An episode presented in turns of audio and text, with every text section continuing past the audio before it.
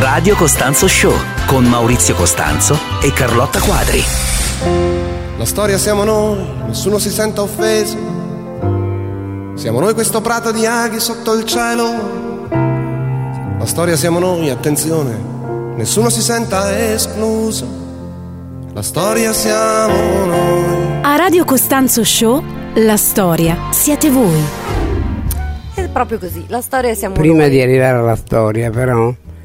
Eh, Alberto Ageno mi dice: l'amico intelligente che ho citato io è una grande risorsa. Io per fortuna ne ho uno ed è una presenza importantissima. Ciao Nino.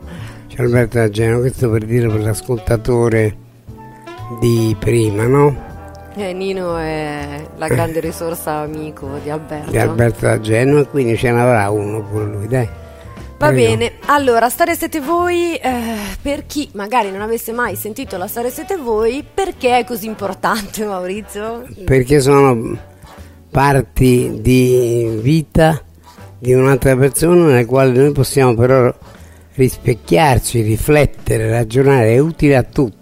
Come ecco. Appunto dicevamo prima con la storia di Danila per il nostro ascoltatore. E con il momento saluto anche Maglia Danovara, vai. Ciao Maglia, allora, io dalla settimana scorsa io e Maurizio abbiamo preso una decisione. Siccome La Storia Siete Voi è una rubrica bellissima che ci è stata suggerita da un grandissimo, da Marco Gallo, dal più grande, esatto, e viene trattata con delicatezza sia da Valeria Stoppelli, che racconta tramite la sua voce la storia, la, stor- la vostra storia, la storia di uno di voi ogni sabato, sia dalle parole di Lidia, perché uh-huh. è Lidia che poi si mette lì, la scrive, lei è lei ed è bravissima Lidia. Abbiamo deciso che sarà Lidia a introdurre un po' le storie, giusto, che raccontiamo il sabato. Quindi Lidia, dici un po' la storia eh, di Alessandro, sì. Così allora, senza svelare troppo. Sì, eh, la storia di Alessandro è una storia molto bella perché è una storia di costruzione e affermazione della propria persona, quindi un percorso ovviamente per niente semplice, passato sì. prima attraverso una fase di negazione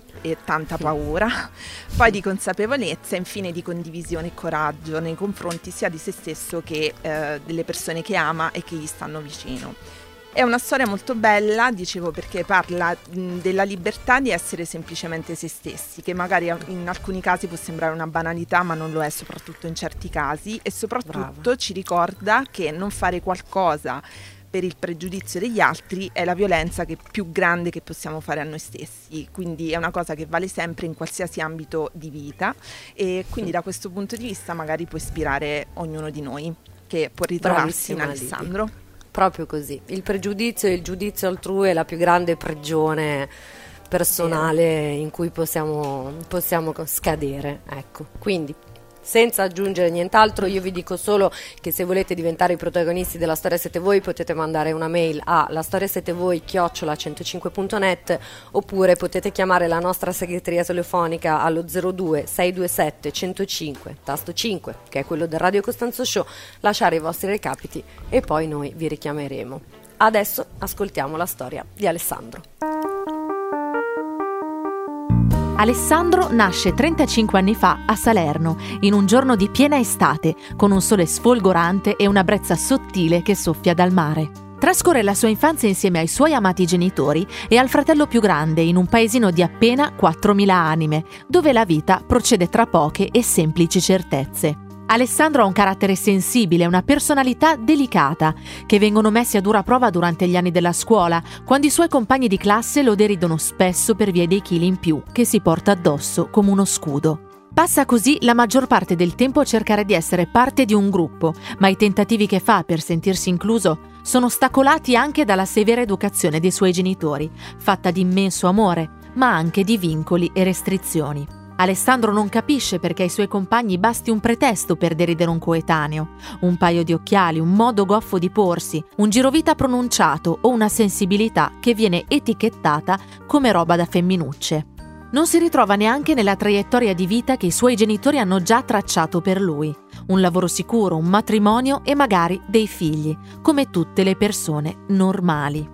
Ma Alessandro è ancora troppo giovane per opporsi con forza a questo concetto che istintivamente rifiuta, ma anche troppo solo per sottrarsi alle aspettative della sua famiglia, l'unico punto fermo della sua vita che non vuole deludere per non sentirsi ulteriormente isolato. Intanto il suo corpo cambia, portando strane pulsioni e domande irrisolte, mentre coppie di ragazze e ragazzi cominciano a formarsi intorno a sé, portandolo a chiedersi perché non provi un desiderio che sembra comunare tutti. Così sceglie di concentrarsi sui suoi studi di ragioneria, incolpando i capricci dell'adolescenza che gli impediscono di omologarsi a quei doveri morali, religiosi e sociali mascherati in quell'idea di normalità, che spesso invece diventa solo uno strumento di discriminazione ed esclusione.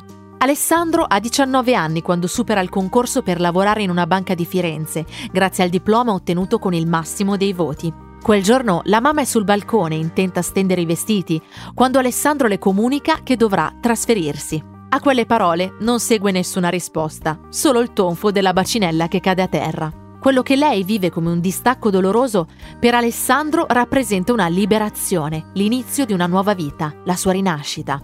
La presa di coscienza che da adesso in poi sarebbe potuto esistere il vero Alessandro, soffocato fino ad ora dalla finzione di essere ciò che non è mai stato. Radio Costanzo Show con Maurizio Costanzo e Carlotta Quadri.